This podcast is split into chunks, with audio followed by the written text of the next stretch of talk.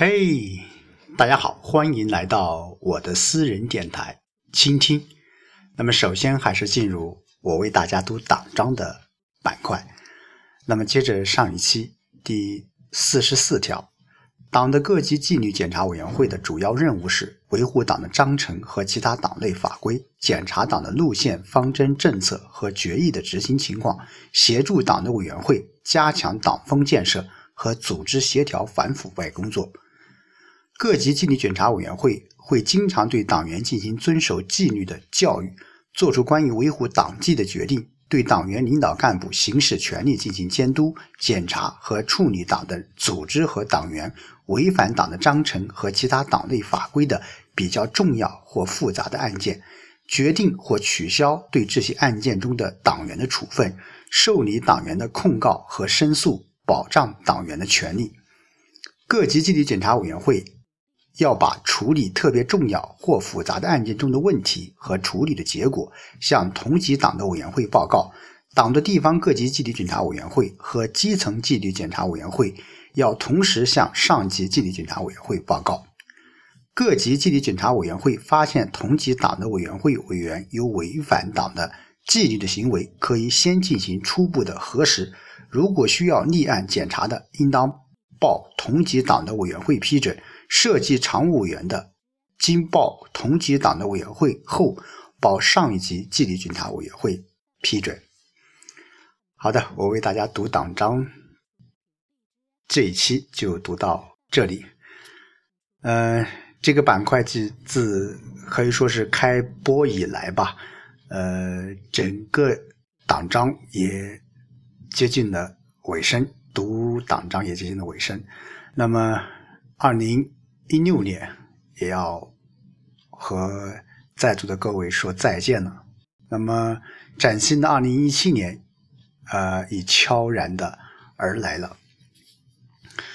那么上周啊，真的是呃，经过了一番几番啊的努力，那么我们村的扶贫攻坚的第三方。啊，入户调查终于结束了。那么从呃现场的反馈，包括呃后来的一些呃领导和一些老师、学生们的反馈来看，还是不错的。嗯，前期我们做了很多很多一些细致的工作，虽然有些工作现在看来有可能。不是那么的重要，但是我想做好最好的准备，其实是迎接检查最有力的帮助。特别是呃，上周应该是周六啊，周六，呃，安徽师范大学的啊，也是我的母校啊，很多老师，呃，我们经管学院的啊，教育学院的啊，很多一些。教授包括老师带队来到我们镇上来进行第三方的这个评估。嗯，从现场的问的问题，包括呃整个这个入户调查的程序来看，呃，基本上和我们的预测是一样的。那么我们做好了一些最细致的一些工作以后，其实无论是谁来检查，其实对我们来而言就是一场。啊，就是一个过场，做好了很多细节的准备工作，那么检查通过也是顺其而然了。那么扶贫过后，呃，真的人轻松了一大截。呃，周日啊，我就坐车返回了老家的六安。呃，可以说按照我们农村的习俗。呃，祭奠我刚刚逝去的奶奶。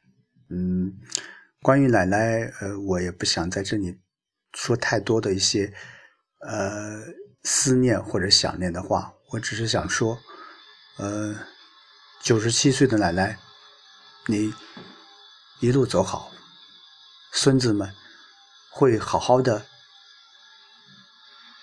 继续的生活，继续感受。美好的生活，也希望你在远方，在天的那边能够一切顺利。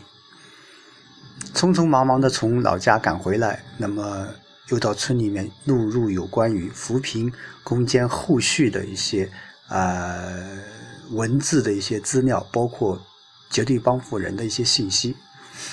嗯，我不止一次的在这样的一个在这样的一个平台，呃，说出了就是我们基层现在真的呃很累，有很多很多一些事情要我们去做。啊，要我们去坚守，要我们去分析。所以说，在这个过程当中，我们会慢慢的、慢慢的习惯于这样的生活。呃，今天我又在网上看了一部电影啊，其实没有看完，叫《摆渡人》。嗯，说实话，网上对他的评价不是太高啊。当然，现在国内的很多一些电影，包括我们的影评人、我们的一些观众，其实呃，怎么说呢？要求比较高了吧？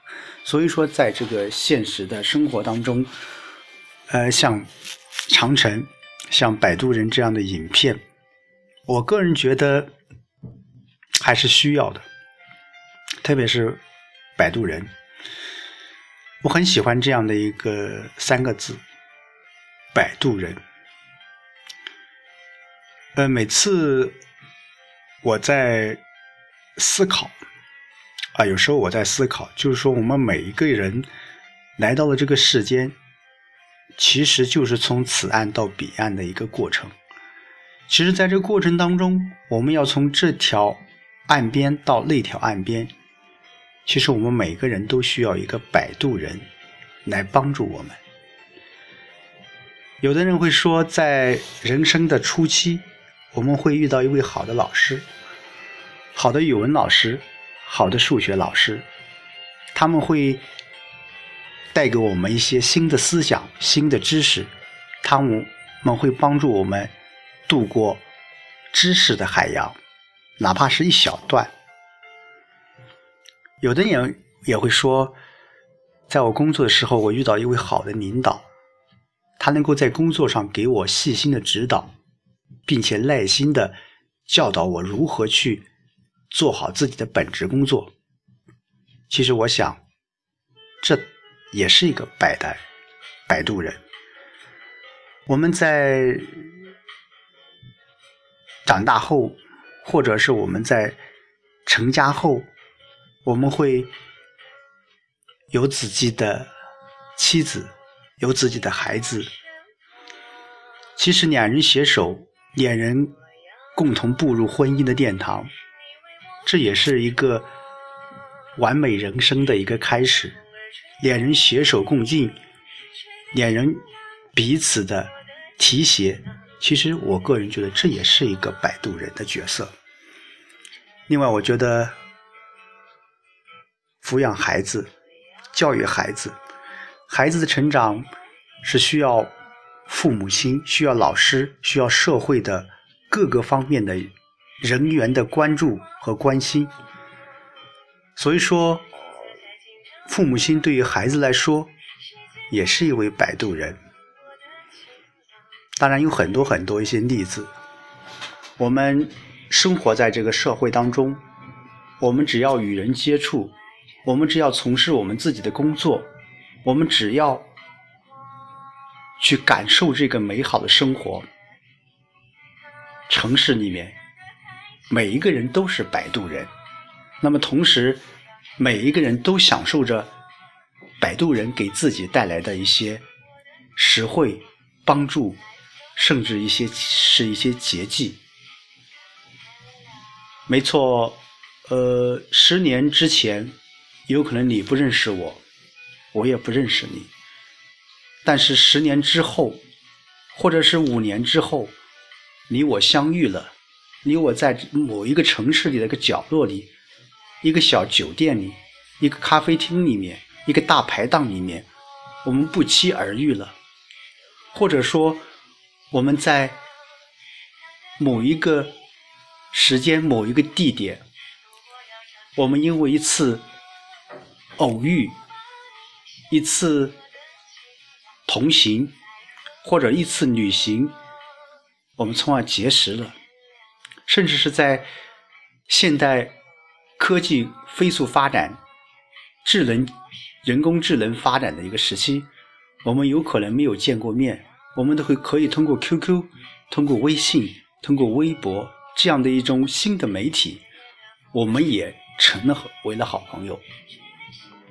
所以说，对于摆渡人这个概念，我觉得每一个人都应该深切的去体会这其中的含义。